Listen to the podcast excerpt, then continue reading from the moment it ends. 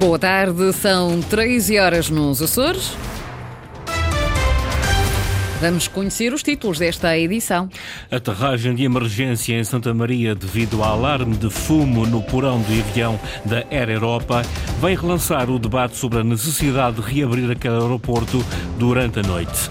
Nova fábrica de conservas da Conceram no Pico aumenta a produção e estará a funcionar a 50% no início de janeiro.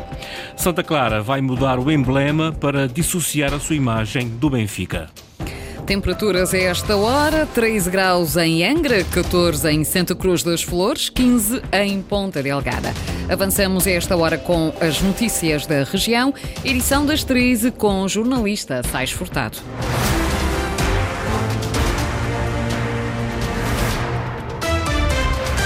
Aterragem de emergência em Santa Maria devido ao alarme de fumo no porão do avião. Aconteceu esta semana com um Boeing 787 que fazia a ligação entre as Honduras e Madrid, com 244 passageiros e 11 tripulantes a bordo.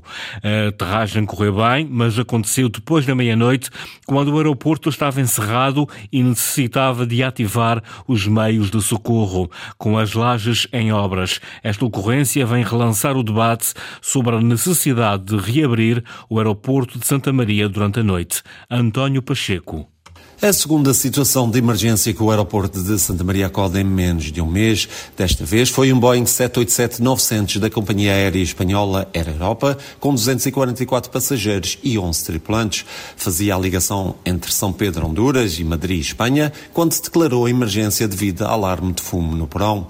Apesar do aeroporto das Lajes estar mais perto, o piloto divergiu para Santa Maria à meia-noite e 20 minutos, depois de dar uma volta de espera para ter confirmação do aeroporto operacional, a aeronave aterrou em segurança tudo normal, não fosse a emergência ter ocorrido quando o aeroporto de Santa Maria estava encerrado e necessitava de ativar os meios de socorro.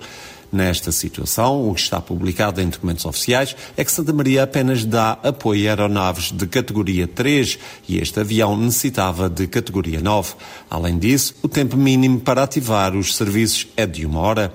Outra situação tem a ver com os famosos jetópicos, ou seja, os aviões birreatores que cruzam o Atlântico Norte, têm de ter sempre um aeroporto operacional para divergirem em caso de emergência.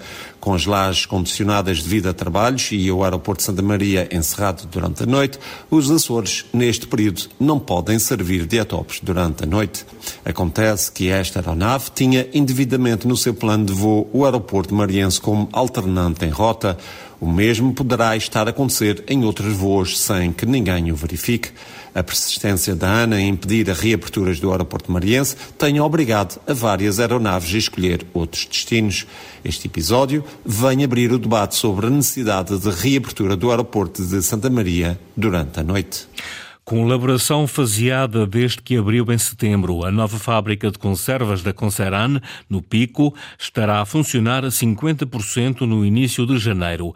Até 2025, a fábrica pretende garantir 130 postos de trabalho e produzir até 21 milhões de latas de conserva. David Borges.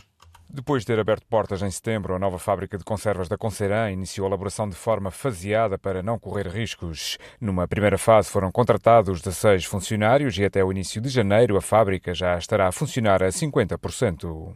Temos neste momento contratados com os, os que, que, vão entrar em janeiro 40 pessoas uh, e, uh, e, pronto, é um processo normal de, de, de arranque. Não, não se, este, esta primeira fase contempla as 80 pessoas que entrarão ao largo do primeiro semestre. José de Freitas, administrador da Conceran, Conservas do Atlântico Norte, que iniciou a elaboração de conservas em óleo, azeite e água para o mercado italiano e também da marca Chamarrita para o mercado nacional. Estamos a elaborar já com produtos com destino à Itália e a, e a, e a, e a produzir a nossa marca Chamarrita para o, para, para o mercado interno. Depois da primeira fase estar a funcionar em pleno, a empresa vai candidatar-se aos apoios do novo quadro comunitário para reforçar as linhas de montagem e alargar a sua área de produção, garantindo um total de 130 postos de trabalho. Só depois destas aberturas da Vidas é que poderemos meter o projeto para completar as, as linhas que, que sempre dissemos que são necessárias para que essa chamada segunda fase para que a fábrica esteja no seu pleno funcionamento. A nova fábrica da Conceran representa um investimento de 15 milhões de euros e até 2025 estará apta para produzir 21 milhões de latas de conserva. 15 milhões e meio de euros ao valor do orçamento da Câmara Municipal de Vila Franca do Campo para 2024, um valor que pode aumentar com os projetos dependentes de financiamento comunitário, habitação social, saneamento básico e a ampliação do parque industrial são as obras prioritárias. Sandra Pimenta. Com cerca de 15 milhões e meio de euros, um ligeiro aumento em relação ao ano anterior, o orçamento de Vila Franca do Campo para 2024 será de continuidade, com a habitação social a ser novamente a grande prioridade. Mas são o projeto 28 apartamentos, são 3 milhões e 600.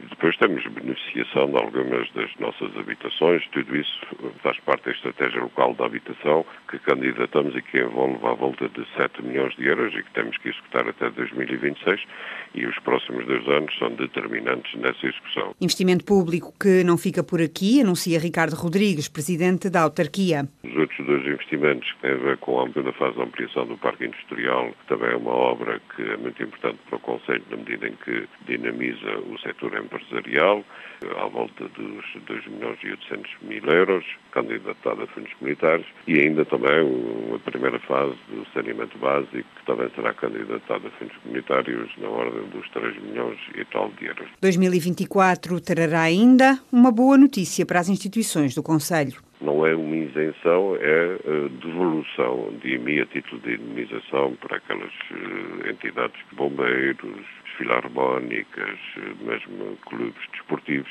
cujas direções e órgãos sociais desempenham a sua atividade pro bono e, portanto, é essas entidades gostaríamos de ter uma atenção. É essa bonificação que será feita. O município de Vila Franca do Campo, que conseguiu novamente reduzir em 2 milhões de euros a dívida ao Fundo de Apoio Municipal, que é agora de 30 milhões de euros. O plano e orçamento da Câmara Municipal de Vila Franca foi aprovado com os votos do PS.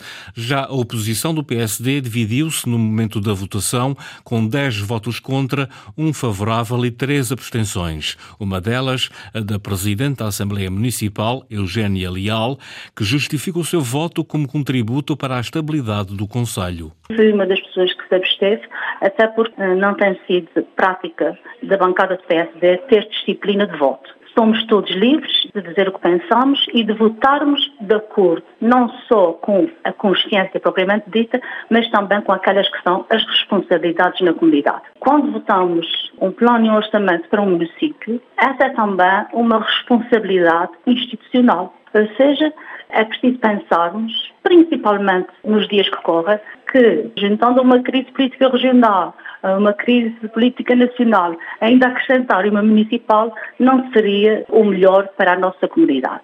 Daí eh, o voto ter sido diferenciado de acordo com a consciência, mas também a responsabilidade de cada qual. Justificações da abstenção da Presidente da Assembleia Municipal, Eugênia Leal, eleita pelo PSD, oposição no Conselho de Vila Franca do Campo. O Santa Clara quer dinamizar a sua imagem e, para isso, pretende mudar o emblema. O anúncio foi feito hoje pela mesa da Assembleia Geral do Clube, em conferência de imprensa. Henrique Linhares. O emblema do Santa Clara tem uma forte associação ao do Benfica, algo que muitos sócios entendem ser necessário alterar. Quem o diz é Eduardo Medeiros, presidente da mesa da Assembleia Geral do Clube Desportivo Santa Clara. Tem havido uma série de constrangimentos por parte de alguns sócios e simpatizantes em não se reverem com, no, no símbolo do Santa Clara. Gera com, confusão, mesmo em termos do, do Código da Propriedade eh, Industrial, com, com o símbolo de outro clube. Durante algum tempo identificou-se com determinado clube, mas isto não quer dizer que o Santa Clara não tenha sócios transversais a toda uma série de outros clubes. E, portanto, Santa Clara tem que ter uma identidade própria. O novo símbolo terá de estar adequado à identidade da região e à história do clube, havendo também intenção por parte da SAD em adotar o emblema. O símbolo que eh, vier a ser aprovado será eh, também para a própria SAD. Não faz sentido haver uma SAD com um emblema e haver um, um clube com outra quando o nome é o mesmo. Portanto, e inclusivamente eles também portanto, sabem da, da nossa iniciativa e comungam dos mesmos ideais que nós. É um símbolo único para o clube e para a SAD. Até ao dia 31 de janeiro está a decorrer um concurso público para quem quiser apresentar propostas para o novo emblema. Depois disso, será dada a palavra aos sócios em Assembleia Geral. Ainda no desporto, a equipa Guilherme Machado Jiu-Jitsu está em destaque. Este mês, o clube terceirense arrecadou um total de cinco medalhas de ouro no Open Nacional. Esta é uma das melhores escolas da região e do país na modalidade. São várias dezenas de atletas que habitualmente treinam Jiu-Jitsu na Ilha Terceira às ordens do técnico Guilherme Machado. Já estou a dar aulas na Ilha Terceira desde 2016. Posso dizer que é das melhores academias dos Açores e até a nível de Portugal, a nível de instalações, é, é top. Tenho essa equipa, essa academia em Angra e depois também tenho outra academia que é nos Biscoitos, que eu também fiz uma academia. No total, com crianças e adultos, eh, atualmente eu tenho à volta de 60, 70 alunos. Este mês, o clube terceirense arrecadou um total de cinco medalhas de ouro no Open Nacional em Odivelas, reconhecida como a melhor prova de Portugal Guilherme Machado Jiu-Jitsu, que trouxe também na bagagem duas medalhas de prata e cinco de bronze. Foram as notícias da região, edição das 13 horas, com edição do jornalista Sais Furtado. Notícias em permanência em acores.rtp.pt e também no Facebook da Açores.